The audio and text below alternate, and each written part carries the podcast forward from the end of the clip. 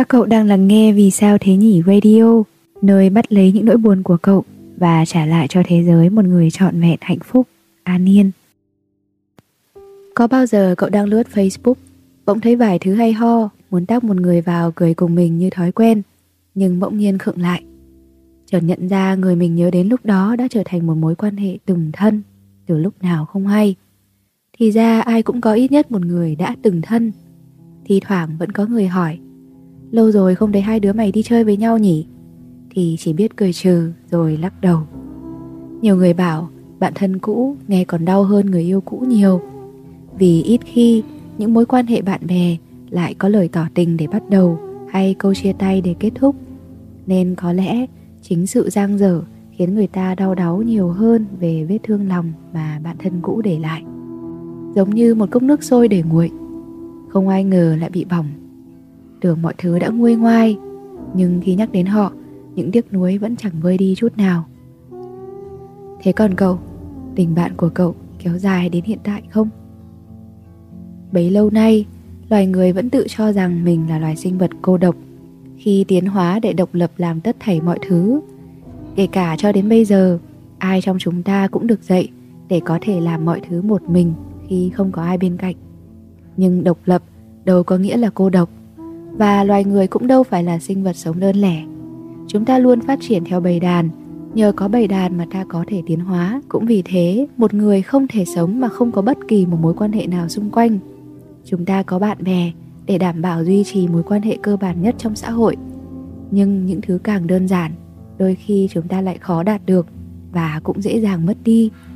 Chỉ vì nghĩ rằng một thứ dễ có không cần phải dùng quá nhiều sức để duy trì nhiều người cũng vì thế mà lầm tưởng rằng bạn thân sẽ luôn ở bên cạnh mình mà dần trở nên hờ hững không trân trọng không biết từ bao giờ bạn thân lại trở thành bạn từng thân Trước tiên, hãy cùng phân tích hai chữ bạn thân nhé.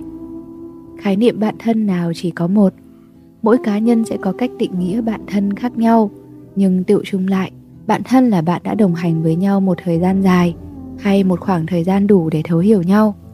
Với mình bốn chữ đủ thấu hiểu nhau là đủ để định nghĩa. Bạn thân không nhất thiết lúc nào cũng phải ở bên cạnh nhau như hình với bóng, cũng không cần phải mọi khoảnh khắc trong cuộc đời mình đều xuất hiện bạn. Họ sẽ là người mà mình cảm thấy thoải mái khi ở bên cạnh là nơi mà mình được là chính mình nơi có sự vị tha cũng có sự bảo vệ và cả những khắt khe trong quá trình trưởng thành của nhau. Lá thư đầu tiên được gửi tới từ một bạn thính giả có nickname là mèo mình thực sự đã có một người bạn. Nhưng bây giờ nghĩ về, mình chỉ thấy sợ thôi. Thấy sợ với việc sẽ kết thân với ai đó một lần nữa. Mình còn liên lạc với bạn đó nữa không? Có. Nhưng nếu được thì mình không muốn giả vờ nữa. Mình rất dễ kết bạn. Mọi người ai nấy đều quý mến mình. Nhưng khi cảm thấy mối quan hệ có khả năng sẽ thân mật hơn, thì mình bắt đầu sợ và sẽ né tránh. Không biết nữa, người bạn đó là nỗi ám ảnh, là cơn ác mộng của mình nếu hỏi vì sao hai đứa vẫn còn là bạn, vẫn còn liên lạc, ngày trước bạn ấy từ hà nội vào sài gòn chơi với mình còn đi chơi với bạn ấy xuyên đêm, mình chỉ là không nỡ, không muốn làm tổn thương bạn trong khi chính mình đã vụn vỡ. Mình tệ nhỉ. Mèo này, mình không biết giữa cậu và người bạn thân đó có điều gì mà đã khiến cậu cho phép những cảm xúc không thành thật ấy xuất hiện. Nhưng mình nghĩ những thứ cậu vẫn đang làm là lý trí cậu còn giữ liên lạc với bạn, vẫn đi chơi cùng bạn.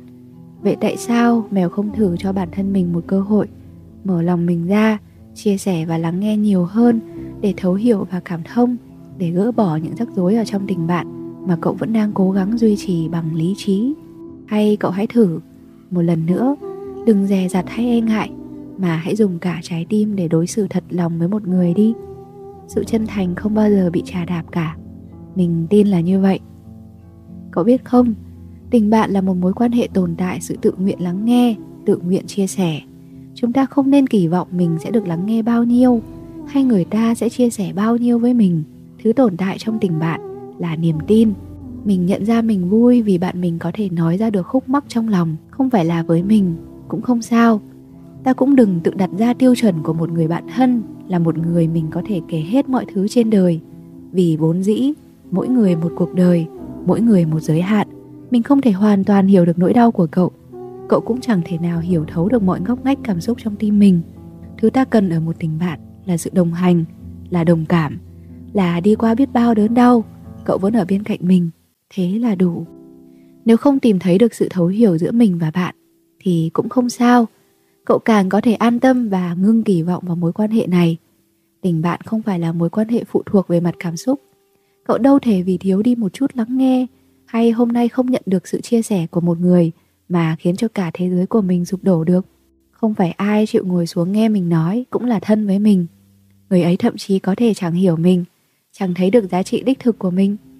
Và ngược lại, cậu cũng thế. Cậu nghĩ mình thân với họ trong khi cậu chẳng hiểu người ấy, cũng chẳng thấy được giá trị đích thực của đối phương. Thế thì đâu được gọi là bạn thân, đúng không nào? Nhiều người định giá tình bạn dựa trên số năm họ gắn bó với nhau – Thừa nhận là những người bạn đồng hành 5, 10, 20 năm là quý giá. Nhưng nhiều khi chính sự lâu năm này lại vô tình khiến cho chúng ta coi tình bạn ấy là hiển nhiên Và sẽ kéo dài mãi mãi không cần duy trì gìn giữ. Lá thư tiếp theo là câu chuyện của một bạn thính giả cùng với một tình bạn thập kỷ.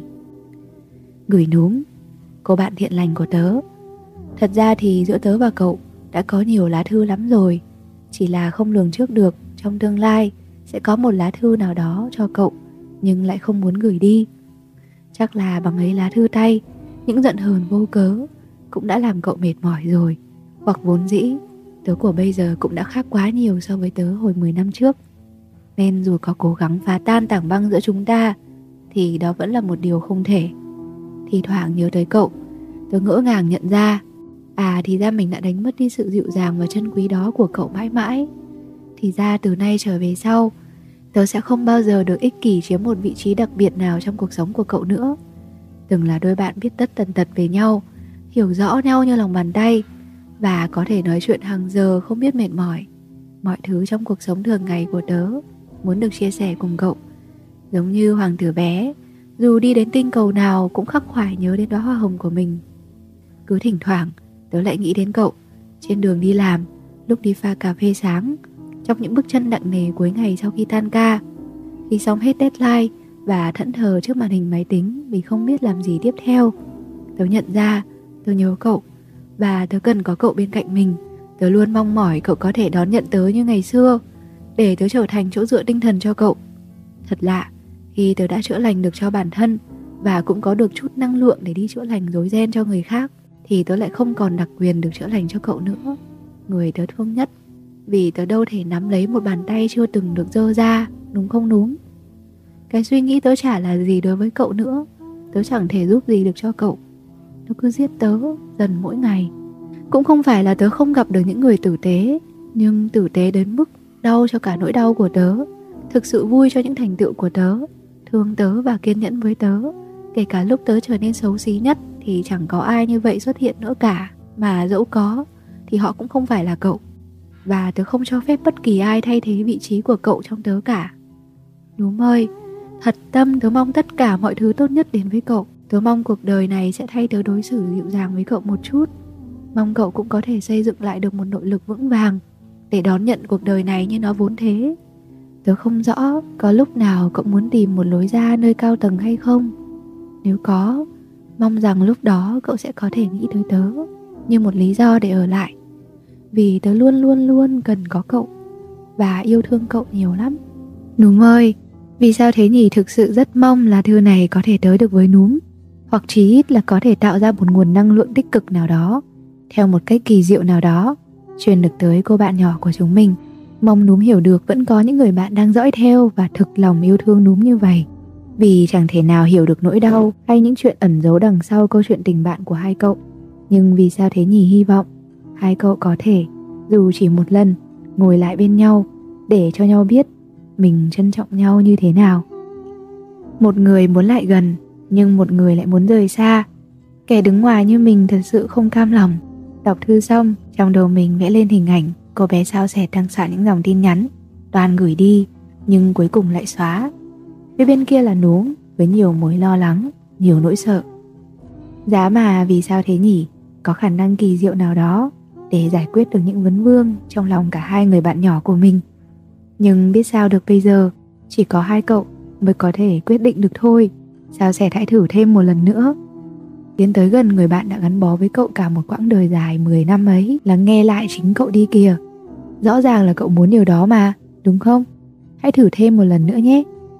Còn núm, núm ơi, cậu có quyền lựa chọn, nhưng hãy chọn điều đúng đắn với một tấm lòng rộng mở, đón nhận tình yêu thương từ người yêu thương cậu thật tâm để thực sự cho lòng nhẹ nhõm.